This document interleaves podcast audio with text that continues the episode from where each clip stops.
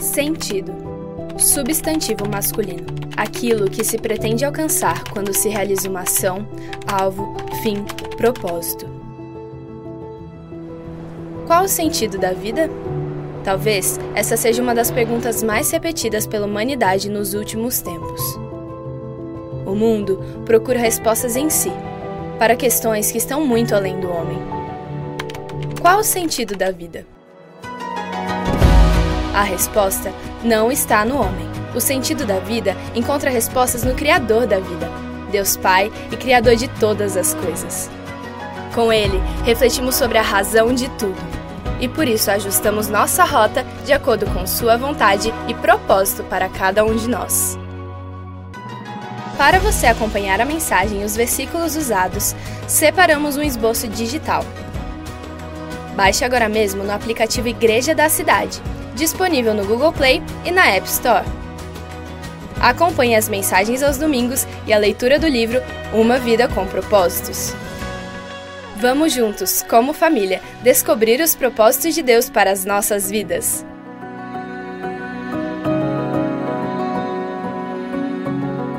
Mais uma vez, você que é parte da nossa família espiritual Igreja da Cidade. Prazer imenso estar aqui com vocês, uma saudade muito grande, mas uma alegria ainda maior de estarmos juntos como família, celebrarmos Jesus. Nós somos uma igreja, família, em muitos lugares. Da mesma maneira que uma família biológica pode não viver no mesmo lugar, também uma família espiritual. A minha família biológica, por exemplo, mora em três países diferentes, mas é uma mesma família biológica. Filhos são filhos para sempre. Pode sair de casa, morar em outro país, não é? Mas são filhos, fazem parte da família. A igreja também é assim. Esta é uma igreja família. Então nós temos filhos e filhas que moram em São José, que moram em todo o Vale do Paraíba, em diferentes 20 cidades, moram na capital, moram também no litoral, moram aqui nas Minas Gerais, moram no Rio de Janeiro. E estamos plantando 33 novas igrejas. E agora também no Japão, no México e nos Estados Unidos e em outros lugares, enfim mas é um povo que aqui faz parte de uma família. E um dia, quando partirmos, vamos viver no céu nessa mesma família. Amém? Então, que bom que você faz parte dela. E você que nos visita hoje, mais uma vez, seja muito bem-vindo. Uma alegria a gente estar juntos. Você fez uma boa escolha vir à igreja hoje. Começar o mês de outubro, estar aqui com a gente. Receba esta palavra então. Concluindo hoje a série Qual o sentido da vida? Muitas pessoas bem intencionadas, elas são bem intencionadas, mas elas estão sinceramente erradas, buscando o sentido da vida no lugar errado e da forma errada. Ela não vai encontrar sentido e realização buscando no lugar errado. Então, tem pessoas que buscam em religiões, esporte, no exercício da piedade, da misericórdia, dos negócios, dos prazeres, dos estudos, filosofias. Tudo isso faz parte da vida, mas não é a essência da vida. Deus nos criou a sua imagem e semelhança, eu e você fomos criados por Deus. Aí Deus nos deu, então, um manual do proprietário, como é que funciona essa vida. Então eu preciso ler o manual para saber como funciona. Coloca essa foto aí, primeira foto. Uma família, por exemplo, como é que funciona a família? Quem criou a família foi Deus. Então, eu não consigo ter uma família saudável se eu for procurar como é que funciona a família nos livros de filosofia, porque não foi a filosofia que criou a família. Nos livros técnicos. Por quê? Porque não foram as técnicas humanas que criaram a família. Então, um homem e uma mulher que quer educar os seus filhos no caminho do Senhor, eles vão fazer o quê? vão ler a Bíblia para os filhos. Por quê? Aqui fala sobre crianças, fala sobre sexualidade, fala sobre curar o coração. Eu vou ler a Bíblia, é o manual da vida para ver como que a vida funciona. Se tem um problema de relacionamento, é aqui que eu tenho que buscar. Se eu tenho problema conjugal, se eu tenho problema com os filhos. Uma outra foto.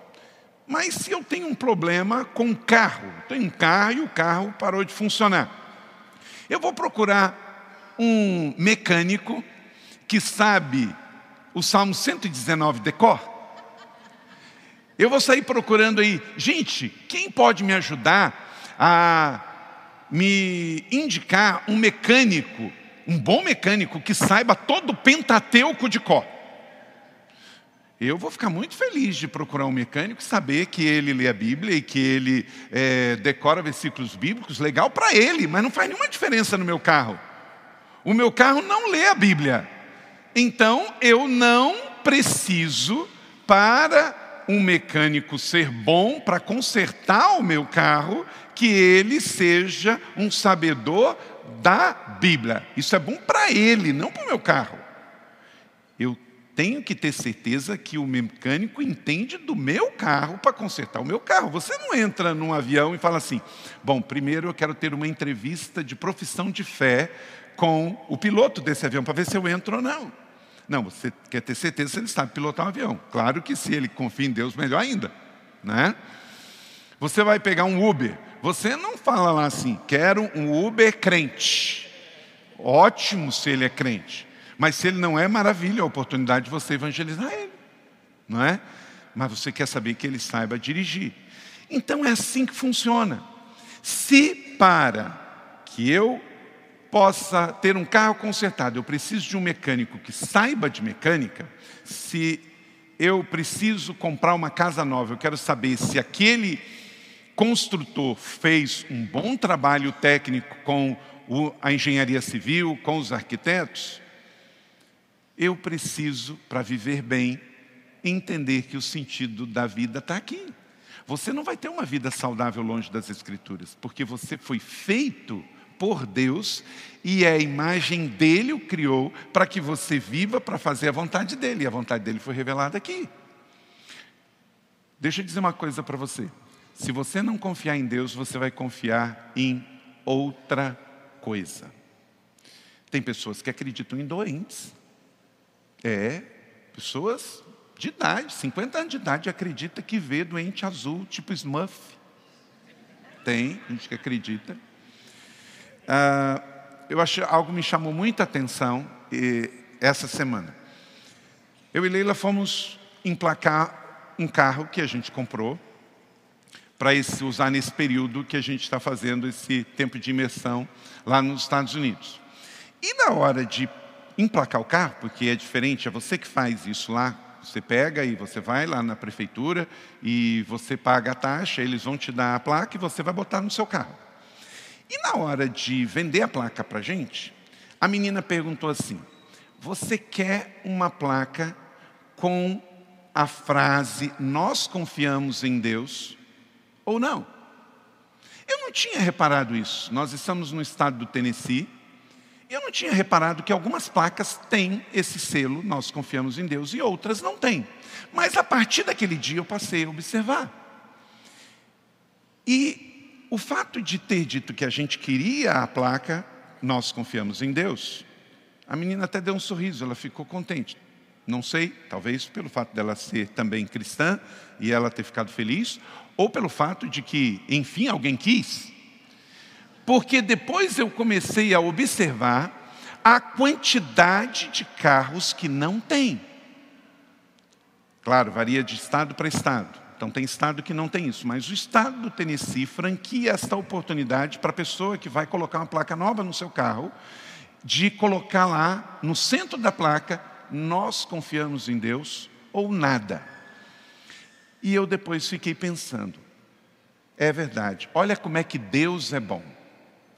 Deus permite que uma pessoa escolha confiar nele e que o outro não confie nele.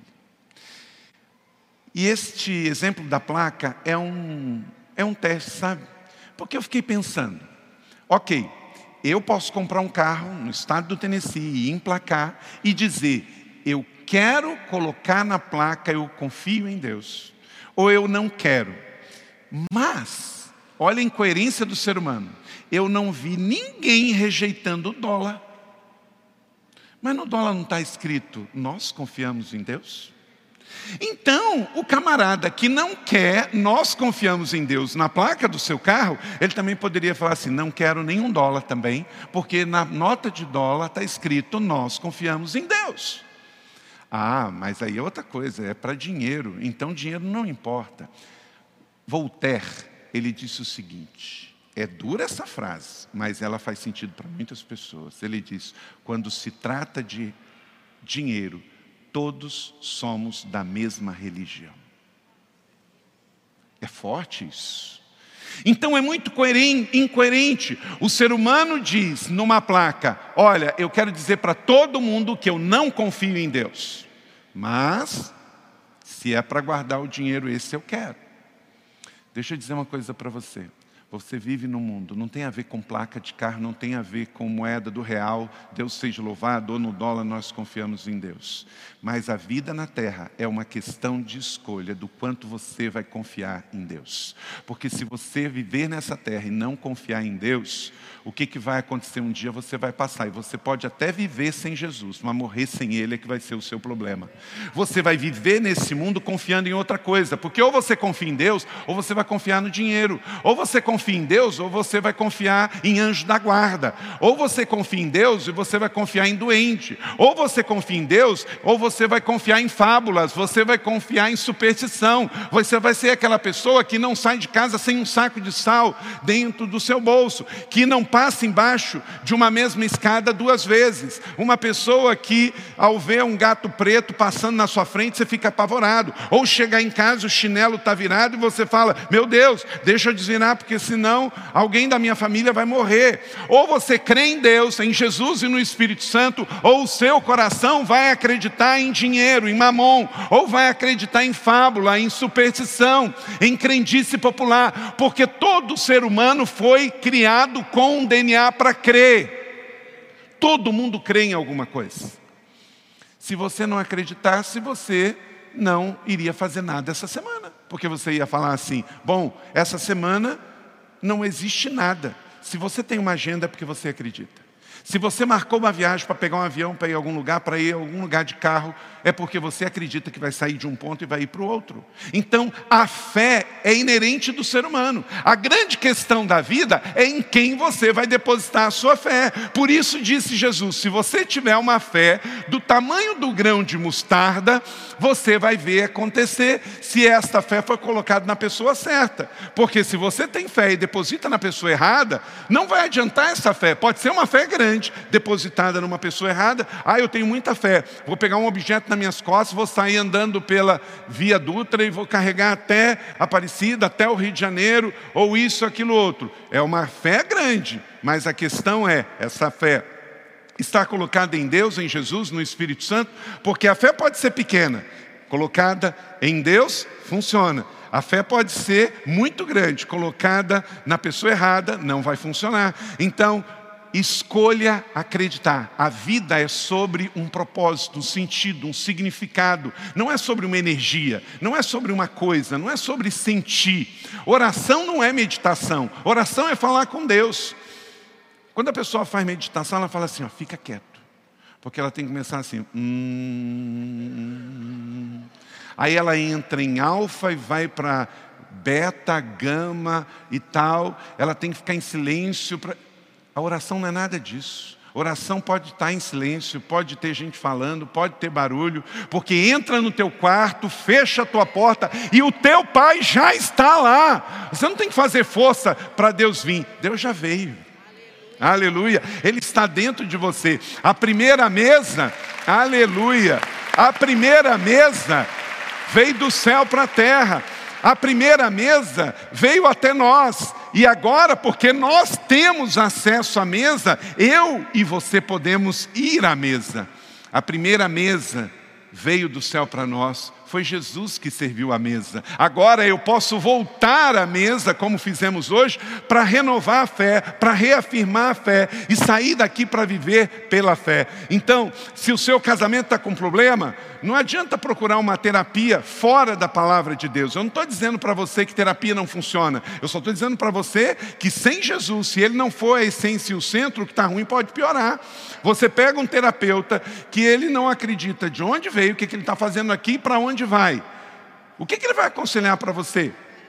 Ele não crê no real sentido da vida, ele não acredita sobre a existência de um Deus Criador. Ele pode complicar mais ainda a sua vida. Você, mulher, to, toda mulher que é casada com um homem imperfeito, e toda mulher é imperfeita, Eu tenho visto Leila aconselhando esposa de pastores. Tem algumas esposas de pastores que não estão dando conta da luta, da pressão e da dificuldade. E aí o que, que acontece? Algumas delas estão ouvindo terapeutas e é, é, psicólogas feministas não crentes. E sabe o que está acontecendo? Está gerando um caos em muitos casamentos e em muitas igrejas. O diabo sabe aonde apertar o botão para trazer problemas.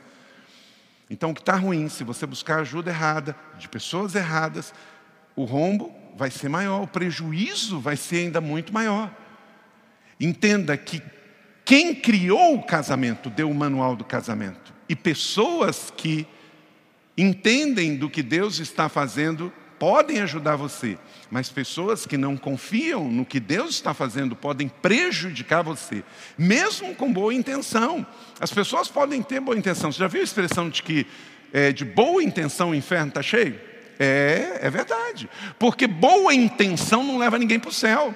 Boa intenção não restaura casamento. Boa intenção não educa filhos. É preciso mais. É preciso a palavra de Deus. Viva, aplicada, compartilhada. Vivemos um mundo em que está doente, cada vez mais afeta diretamente as pessoas. Eu estava ontem pregando para os adolescentes, muitos filhos de vocês, mais de 400 adolescentes ali, e eu falei para eles: o tema da mensagem foi: Você vai sobreviver. Sobreviver o quê? Ao tempo da adolescência. Gente, é muito difícil. Eu disse para eles o seguinte: se a adolescência durasse 10 anos, ninguém ia sobreviver. É que só dura 6. É dos 13 até os 18, dos 12 até os 18. Mas é difícil para caramba esse tempo. Só que eu falei para eles que já é difícil há muito tempo. Eu tenho 52 anos. E aí eu mostrei para eles uma música que foi a número um no Brasil em 1978. Quando muitos de vocês não eram nem casados, mas outros, ou nascidos, mas outros eram. 78 eu tinha oito anos. E sabe qual é a música mais tocada no Brasil em 1978? De uma mulher que você talvez nem saiba o nome, chamado Lília. E ela fez uma música que ela gravou, que a letra não era nem dela, que dizia assim: Eu sou rebelde porque o mundo quis assim, porque nunca me trataram com amor. Aquilo era um grito de uma alma, um grito de uma pessoa com problemas emocionais e na adolescência. Pensa bem, gente, se em 1978 a música mais ouvida nas rádios seculares do Brasil era uma música de sofrência na adolescência, eu lembro, eu tinha 12 cantando essa música, quando eu estava lá, né, assim, achando. Que assim, entendo o seguinte: adolescente a gente não entende, a gente ama adolescente.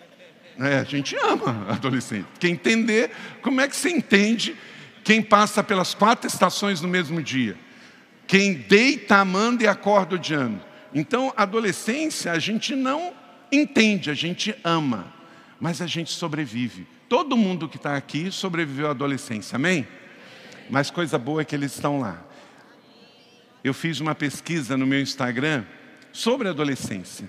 E, por exemplo, os que me seguem disseram 92% não estão com dúvida na sua sexualidade. Agora pega essa mesma pesquisa e vai para a rua fazer com adolescentes que não são de igreja. O número é infinitamente maior sobre confusão sobre a sua sexualidade. Se nós já temos problemas dentro da igreja, imagina lá fora. Se aqui já tem lutas e dificuldades, o mundo está pegando para valer. Ele quer matar, roubar e destruir casamentos, casais, adolescência, as mulheres. Então, em tempos de crise, você precisa de ainda mais discernimento, sabedoria e viver com um sentido na vida. E aí entra a mensagem de hoje, que é a razão de tudo. A razão de tudo é viver para a glória de Deus. A razão de tudo, Romanos capítulo 11, 36, leia comigo. Pois dele, por ele e para ele são todas as coisas, a ele seja a glória para sempre. Amém? Então está claro aqui que a essência de tudo é viver para a glória de Deus. Mas você pode me perguntar aí, levantar a mão, ok, pastor, entendi que devemos viver para a glória de Deus, mas você pode me dizer o que é viver para a glória de Deus? Porque isso é muito aberto. Viver para a glória de Deus não é vir à igreja todo dia. Viver para a glória de Deus não é simplesmente você servir no ministério da igreja. Viver para a glória de Deus não é você ouvir música gospel todo dia. Viver para a glória de Deus não é você pegar e pregar o sermão para o seu irmão não crente. Viver para a glória de Deus não é dar um dízimo. Viver para a glória de Deus não é dar uma oferta. Viver para a glória de Deus não é servir num voluntariado. Viver para a glória de Deus é viver. Viver para a glória de Deus. 24 horas por dia, 7 dias por semana. É tudo o que você faz deve refletir a glória de Deus na sua vida. Aí o equilíbrio é fundamental. Eu fiquei observando essa semana. Eu estava na academia, eu tenho ido regularmente, e eu fico uma hora na academia. E eu estava observando uma pessoa, e vi várias, mas naquele dia eu, me chamou uma atenção que quando eu cheguei, a pessoa já estava encharcada, mas muito encharcada, parecia que tinha passado no, no, no chuveiro. E estava lá fazendo exercício. Eu cheguei, ela já estava assim. Então quer dizer que ela já estava ali, não sei quanto tempo, mas ninguém sua daquele jeito de uma hora para outra. E aí eu fiquei uma hora na academia. E quando eu fui embora, a pessoa ficou lá. E aí eu fiquei pensando, quem vive para a glória de Deus não tem três horas para ficar na academia por dia, não. Gente, ir para a academia é uma benção. Você cuidar do seu corpo é uma benção, mas espera aí. Três horas todo dia na academia, você está mais preocupada com a sua estética do que com a sua saúde. Porque não tem nenhum médico que ajuda aqui no Viva Saudável, que vai recomendar que para o bem da sua saúde você tem que malhar três horas por dia. Se você fizer meia hora de exercício físico, pelo menos de três a cinco, seis vezes por dia, o seu organismo já vai agradecer. Sabe por quê, gente? Viver para a glória de Deus, viver no equilíbrio. Dormir é uma benção, não é? Mas dormir mais de oito horas já é pecado. Comer é uma bênção? É. Nossa pastora vive aí, junto com o Ministério Viva, ela sempre diz assim: ó, o seu prato, quanto mais colorido, melhor. E comer de tudo é uma bênção, não é, Carol? Agora, se você comer de tudo, mas comer assim, muito, também não adianta comer de tudo. Tem gente que fala assim, pastor, como só uma vez por dia. É mesmo, que bênção. E como de tudo. Olha que maravilha. Mas como é que é? Como uma vez só, de manhã até a noite, como sem parar. Então também não é saudável. O seu prato pode estar muito colorido, mas se ele está muito colorido, de manhã, no meio da manhã, ao meio-dia, no meio da tarde, no meio da noite, alta da noite, é bom comer de tudo, mas comer de tudo com equilíbrio. Então, seja o exercício físico, seja a vida é, social, seja o trabalho. Ah, eu tenho orgulho de trabalhar, eu sou um trabalhador e eu trabalho 16 horas por dia. Querido, não tenha orgulho do que é pecaminoso. Você é um workaholic, você está doente, você precisa de 30 semanas. Porque a vida não é só sobre trabalho, a vida é sobre trabalho, é sobre entretenimento, é sobre descanso, é sobre ministério, é dar tempo para você, é dar tempo para sua família, é dar tempo para você descansar, é tempo para você é, servir voluntariamente. O segredo da força está no equilíbrio. O apóstolo Paulo disse aos Coríntios: seja comer, beber ou qualquer outra coisa fazer, faça para a glória de Deus. Então faça um exercício essa semana. É muito fácil hoje, todo mundo tem agenda. Você entra na, no seu smartphone, faz um cadastro lá no Google e você tem a agenda do Google, certo? Olhe na sua agenda se você tem equilíbrio. Se na sua agenda tem horário para dormir, horário para fazer as refeições, para fazer o exercício, para ler a Bíblia, para orar, para ser voluntário, para servir na igreja, para ter o seu tempo a sós com a sua família. Então, quanto mais bem distribuído for sua agenda, mais saudável você vai ser. E isso vai ser um dos pontos que você está vivendo para a glória de Deus. Viver para a glória de Deus não é viver enfurnado dentro da igreja 24 horas por dia. E nem só ouvindo música gospel, nem só ouvindo sermões, sermões ou só fazendo uma coisa. É viver, viver 24 horas por dia. Viver sendo pai, sendo marido, sendo filho, sendo irmão, sendo avô, sendo avó, sendo funcionário, sendo operário, sendo um profissional liberal, sendo um é, empresário, sendo alguém da sociedade que vive em sabedoria e equilíbrio e com isso consegue viver uma vida saudável. Fede, mas não cheira bem. Sabe aquele camarada bem religioso que quer encerrar um assunto? Ele fala assim: Não, mas Deus falou comigo. Deus falou comigo, Deus falou comigo. Gente, eu sei que Deus fala conosco, que Deus fala comigo sim, graças a Deus. Essa igreja é fruto de Deus falar comigo também. Mas, Deus não fica falando com a gente toda hora, Ele está presente toda hora, Ele nos ama momento a momento, mas Ele também está criando filhos que crescem, que tomem decisões e façam escolhas e são responsáveis por ela. Agora, o duro é o seguinte: o camarada quer porque quer fazer algo. E aí, para validar, ele fala assim: não, mas Deus falou para eu fazer. Você não tem um dinheiro para comprar um negócio, mas você quer, você fala: não, Deus falou comigo. Deus não vai ficar pagando conta na sua vida de coisas que Ele não te mandou comprar só porque você disse que é porque Ele falou com você. Deus não é responsável para ficar gerando conta para você não dormir e gerar um problema financeiro na sua família que atrapalhe a sua fé.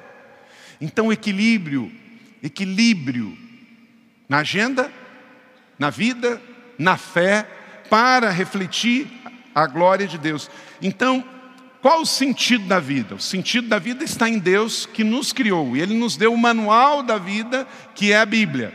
E Ele é a razão de tudo, Ele é o centro de tudo. Então eu, Carlito, você, meu irmão, Pedro, Luiz, Teresa, Ana, vivemos para a glória deste Deus, como Paulo diz em Romanos 11, 36, fazendo as coisas para Ele, mas sem uma questão de religiosidade, mas na vida do dia a dia, sendo aquilo que Deus nos chamou para ser, como diz, conforme o plano daquele que faz todas as coisas segundo o propósito da sua vontade, a vontade dele e não necessária minha. Efésios 1, verso de número 11. Então a grande questão é: o que você está fazendo aqui na terra? Viva para a glória de Deus. Amanhã, na sua empresa, reflita a glória de Deus. Na sua casa, reflita a glória de Deus. Isaías 43, verso 7. Todo aquele que é chamado pelo meu nome, a quem criei para a minha glória, que formei e que fiz. Então, viva para a glória de Deus. Você vai viver de uma maneira equilibrada. Deus nos deu em Jesus exemplo. Jesus tinha hora que ele ia ao templo adorar, hora ele ia à sinagoga ensinar ora ele ia numa festa para celebrar um casamento, ora ele se retirava e ia para um lugar deserto, mas ora ele ia pescar com os seus amigos e os seus discípulos, ora ele ia conversar com crianças, ora ele ia ajudar ah, os seus pais cuidadores, Maria e José. Então, Jesus ele tinha uma agenda, mas na agenda dele estava o centro da vontade de Deus. Aonde ele ia, ele ia para a glória de Deus. O que ele fazia, ele fazia para a glória de Deus. Deus te deu dons e habilidade, não importa a sua profissão, não importa quantos anos você tem, se é homem ou mulher, dentro da sua realidade, viva para a glória de Deus, fazendo o que ele te mandou fazer, do jeito dele, da forma dele, para abençoar a vida das pessoas. Agora, é claro, à medida em que você segue Jesus, conforme o que você faz, você vai ter que mudar de profissão. Por exemplo, você que veio aqui hoje, você faz contabilidade do tráfico. Não, pastor, eu não sou traficante, eu só faço as contas. Não devia ter pegado essa conta. E já que pegou, agora você está em Cristo, você vai ter que deixar essa conta. Ah, pastor, eu estou trabalhando ali na portaria do motel. Mas eu não, eu, não, eu sou bem casado. Eu, não vai dar, né? Então, você vai ter que tomar decisões. Você vai ter que fazer escolhas, porque seguir a Jesus, às vezes, vai custar no bolso também. Vai ter que ter renúncias de fé. Talvez você vai perder amigos, vai perder algum tipo de trabalho, vai perder relacionamentos. Não é todo mundo que quer casar com um crente fiel em Jesus. Não é todo mundo que quer casar com uma pessoa que vive para a glória de Deus, porque quem vive para a glória de Deus não vai querer fazer algo que não glorifique a Deus. Então, anote aí seis princípios na prática de você viver para a glória de Deus e colocar a razão de tudo, dar glória ao nome do Senhor. Primeiro, você vive para além de você mesmo. Salmo 115, 1. Não há nós, Senhor, nenhuma glória para nós. Declare comigo todos juntos. Mas sim ao teu nome, por teu amor e por tua fidelidade. Então, aonde você for, a profissão que você tiver, Saiba que você não está lá só por você. Sabe qual é a definição de mercenário? É o que trabalha por dinheiro. Não importa a sua profissão, você é médico, advogado, juiz, professor, pastor, você recebe pelo seu salário? Aleluia. Digno é o trabalhador do seu salário. Mas você não pode trabalhar para por causa do dinheiro, senão mamon é o seu patrão. Você recebe porque você tem o prazer de servir com a sua profissão, mas você vive para além de si mesmo. Então, você não vive só para o seu trabalho, você vive para causas. Você serve na igreja, você serve as pessoas, você está servindo no seu ambiente de trabalho. Segundo, você vive exclusivamente para Ele. O Salmo 115, 4, 9 diz: Confie no Senhor Israel, Ele é o seu socorro e o seu escudo. Então, você vive para Ele. A pessoa mais importante da sua vida não é o seu cônjuge. A Leila me ama, eu a amo. Nós somos casados há 30 anos, mas ela não é a pessoa mais importante da minha vida e nem eu sou a pessoa mais importante da vida dela. Aqui na terra pode ser, mas Jesus tem que ser o centro do seu casamento, não é os seus filhos, não é a sua carreira, não é a sua religião, a sua igreja. Você tem que amar mais Jesus do que a igreja de Jesus. Você tem que amar mais a Deus do que a obra de Deus.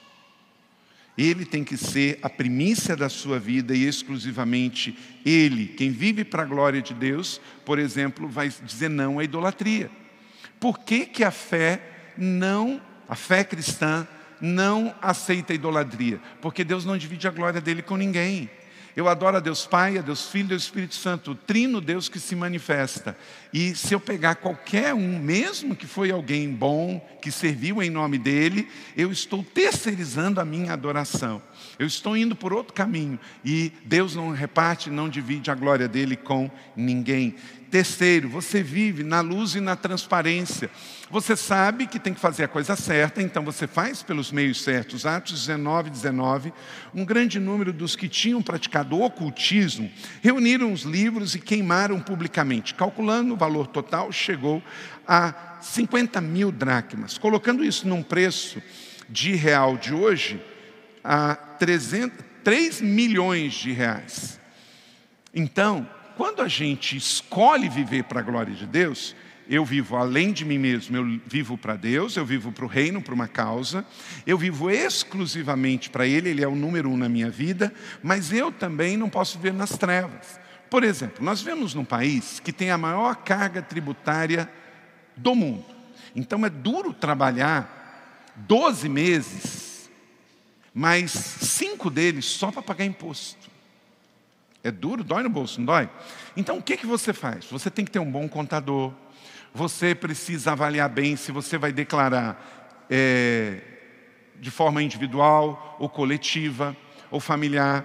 Você que é empresário tem que saber se você vai ter uma MEI, uma microempresa, uma média, uma grande. Então você tem muitas possibilidades de ver como que você pode pagar menos, porque dinheiro não tira só do bolso, tira da cabeça também. Mas você não pode ser um crente que quer viver para a glória de Deus e dizer: não, eu não pago imposto, porque no Brasil tem a maior carga tributária do mundo. Nos dias de Roma já tinha, e Jesus diz: a Deus o que é de Deus e A César o que é de César. Então a questão não é você vai pagar ou não pagar. Agora você bota a sua mente para funcionar, tem um bom contador e veja como que você pode trabalhar para economizar e fazer da melhor maneira.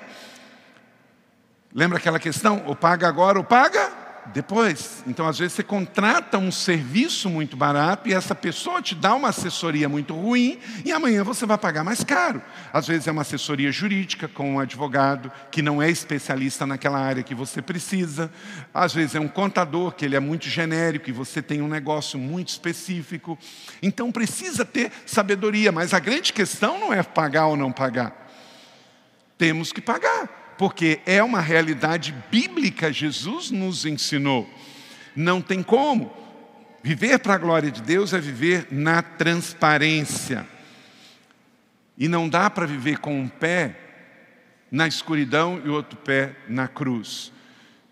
Você precisa fazer escolhas. Aquele amuleto que está lá no fundo da sua gaveta e que você se converteu e ainda está lá aquela medalhinha, aquele amuleto, você vai precisar se desfazer disso.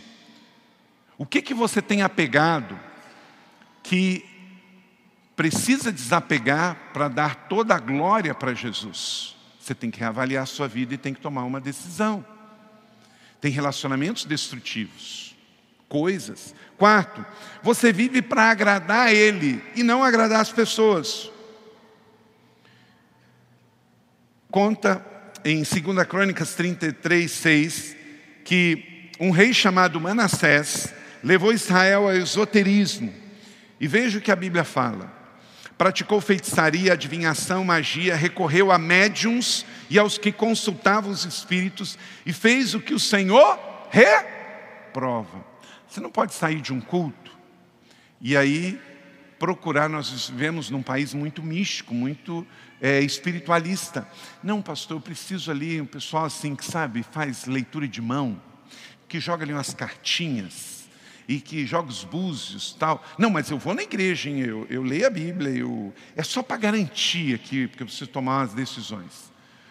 Ou Cristo é tudo na sua vida ou Ele não é nada. Ou você confia nele ou você não confia. Existe muita gente que está vivendo com um pé num lado e no outro no mesmo barco. Não tem como. Você precisa, em dois barcos diferentes. O Senhor não vai dividir a glória dele. Você tem que fazer para agradá-lo. E sabe o que, que agrada ao Senhor? É adoração, é santidade, é crer só nele e declarar que você é dele. Quinto, você diz sim a Cristo e a viver por Cristo. Venham a mim todos que estão cansados e sobrecarregados, e eu lhes darei descanso. Venha para Jesus, diga sim para Jesus. Mateus 11, 28. Então pare de lutar, chega de resistência. Renda-se a Cristo. Paulo diz em Gálatas capítulo 2, 20: Fui crucificado com Cristo, assim não sou eu quem vive, mas Cristo vive em mim. Então nem tudo que serve para o mundo serve para você, porque Cristo vive em você. Você não é um empresário melhor do que o outro, mas você é diferente. Você não é um psicólogo igual ao outro, você é diferente. Você não é um empresário igual ao outro, você não é um professor igual ao outro. A forma do mundo não serve para você. Isso não te faz uma pessoa vaidosa, orgulhosa, que é melhor do que os outros. Mas você tem outra forma, outro chamado, outro tipo de shape que você fez, que Deus te fez, para que você seja diferente e faça a diferença. Porque se você tem uma fé que não leva você a ser diferente, que diferença essa fé faz? Se Jesus entrou na sua vida e nada mudou, algo está errado, porque todos nós nascemos em pecado. Todos nós recebemos o pecado por herança, diz Romanos capítulo 3, então, nós temos a certeza de que quem está em Cristo passou por um processo de metanoia, mudança de mente, mudança de comportamento, mudança de hábitos, dizer sim para Jesus, aleluia, eu recebo, mas eu vou andar com Ele. Eu não vou andar carregado, sobrecarregado, no peso do pecado, porque eu fui crucificado com Cristo e não só vivo eu, mas Cristo vive em mim. Então, quando alguém perguntar para você, você está confortável com isso? Isso está bom para você? A primeira coisa é perguntar: Jesus se agrada disso? Você recebeu uma proposta nova de trabalho. Isso está bom para Jesus? Sexto e último, você diz sim a uma fé ativa e propositiva. Sem fé é impossível o quê? Agradar a Deus. Ele não diz que sem beleza, sem talentos, sem dons, sem dinheiro, ele diz só sem fé. Hebreus 11, 6. Para você viver para a glória de Deus, você tem que viver pela fé. Disse Jesus: tenham fé em Deus. E por isso que toda fé praticada incomoda uma fé conceitual. Essa semana é a semana do voo. Tem pessoas que são tão religiosas que elas creem numa fé que está escrita na Bíblia, mas quando alguém ora por cura, ela se incomoda. Quando alguém pega um óleo para passar por um enfermo, ela se incomoda. Sabe que isso é religiosidade. Ela crê numa fé conceitual, mas na hora em que alguém começa a orar por alguém que está doente, ela já desconfia e não só ela não faz, como ela se incomoda com quem faz. Então, nós somos uma igreja que somos, de novo, uma igreja do equilíbrio. A gente não vive naquele, é, aquela coisa afetada que a gente determina, determina, Deus tem que fazer e pronto, e se está doente, está em pecado, isso é um extremismo mas também somos um povo que crê em sinais, em maravilhas, crê que Jesus fez ontem, faz hoje, que o Espírito Santo está atuando. Essa semana vai ser uma semana de céus abertos, vai ser uma semana profética, uma semana de curas, de milagres. Coisas vão acontecer aqui que vai reverberar na sua casa, no seu grupo, no seu ministério. Ações de Deus vão acontecer. Por quê? Porque a igreja está aberta, porque a igreja crê. E não é o Randy Clark que vai fazer, é Deus, é Jesus, é o Espírito Santo. Domingo ele vai estar pregando nesse culto das sete. Você pode vir, ele vai estar aqui, vai ser uma benção, vai ser uma noite de cura, vai pregar no culto das dez. Mas por quê? Nós cremos, nós ativamos fé, nós estamos abertos. Agora, Deus é soberano. Se Ele quer curar, Ele cura. Se Ele não quer, Ele não cura. Mas Ele continua sendo Deus. Às vezes oramos e o doente fica curado na terra. Mas às vezes oramos e ele fica curado no céu. Olha para cá. Quando nós vemos um milagre, nós vemos a glória de Deus aqui. E quando o milagre não acontece aqui, é o paciente que vai ver a glória de Deus lá. Então, esse equilíbrio que também incomoda algumas pessoas. Nós não somos uma igreja afetada, religiosa. Ouça aqui, ó, nós somos uma igreja de boa. De boa com Jesus, de boa com o Espírito Santo Aqui quem manda é o Espírito Santo, ele vai, ele vem, ele faz, ele cura, ele anda, ele liberta. Ele está no andar de cima, ele está no andar de baixo, ele está nas casas, ele está na campanha da virada, ele está nas salas de cura no sábado, Ele está nos cultos de meio de semana, no domingo Ele está aqui, Ele está tocando em você. Agora, em nome de Jesus, tem pessoas sendo curadas neste momento, porque você está no lugar certo, ativando a fé certa. Em nome de Jesus, eu declaro você livre para crer, livre para receber a cura. Você que chegou aqui com uma dor, vai sair daqui curado em nome de Jesus, livre, leve, porque nós somos o povo da fé uma fé viva, uma fé renovada, uma fé que não tem um compromisso com o que eu sinto, mas com a vontade eterna de Deus e que Deus é Deus em qualquer circunstância. Deus não é Deus quando faz a minha vontade, Deus é Deus quando Ele diz que é, e eu é que creio e aplico fé, amém? Assim, em nome de Jesus, em nome de Jesus, assim cremos e ativamos fé. Então, Vamos estar aberto a crer, fazer aquela oração sincera. Deus, pode fazer, pode fazer. Você vai viver para a glória de Deus ou para si mesmo? A verdadeira vida começa quando se arrepende e decide viver com Cristo. Por quê? Como disse Jesus em João 3,36: quem crê no Filho tem a vida eterna. Já quem rejeita o Filho não terá a vida eterna, mas a ira de Deus permanece sobre ele. Qual é a sua decisão? Glória a Deus, que bom que você recebeu esta palavra da fé, essa mensagem, o Espírito Santo agiu e certamente agora é hora de você poder dar uma resposta para Deus. À luz do que você recebeu nesta mensagem de fé, pregada com tanto amor, uma mensagem bíblica de Deus para o seu coração, é hora de você dar uma resposta para o Senhor. E eu quero convidar você a dar uma resposta e quero fazer três convites para você. Aí na sua tela agora aparece um QR Code e um número de WhatsApp para que você que tomou uma decisão possa então entrar em contato conosco agora. O primeiro convite é se você ouviu esta mensagem e quer tomar uma decisão de arrependimento e de receber Jesus no seu coração como Salvador e Senhor da sua vida agora. A outra decisão que você pode estar tomando agora e celebramos com você é se você quer retornar para a igreja, voltar para a fé. Talvez você se desviou dos caminhos do Senhor e da igreja, mas hoje é o tempo de voltar, é tempo de arrependimento, de mudança de vida, de voltar para a família da fé. Então, bem-vindo você que está tomando a decisão de retorno agora. Não importa quanto tempo você esteve afastado, não importa se você se afastou dessa ou de outra igreja cristã ou evangélica, bem-vindo de volta à família da fé. E o terceiro convite que eu quero fazer para você é se você quer ser batizado. Então, se você quer ser batizado em águas, se você está em São José dos Campos ou em qualquer cidade onde temos uma igreja da cidade ou aí na sua cidade, entre em contato conosco agora pelo WhatsApp ou pelo QR Code e diga: Eu aceitei Jesus, eu quero ser batizado. Eu não tinha sido batizado em águas ainda, no batismo de imersão, que é o batismo que Jesus viveu lá no Rio Jordão, sendo batizado por João Batista, e eu quero ser batizado em águas também. Então entre em contato conosco. Amém?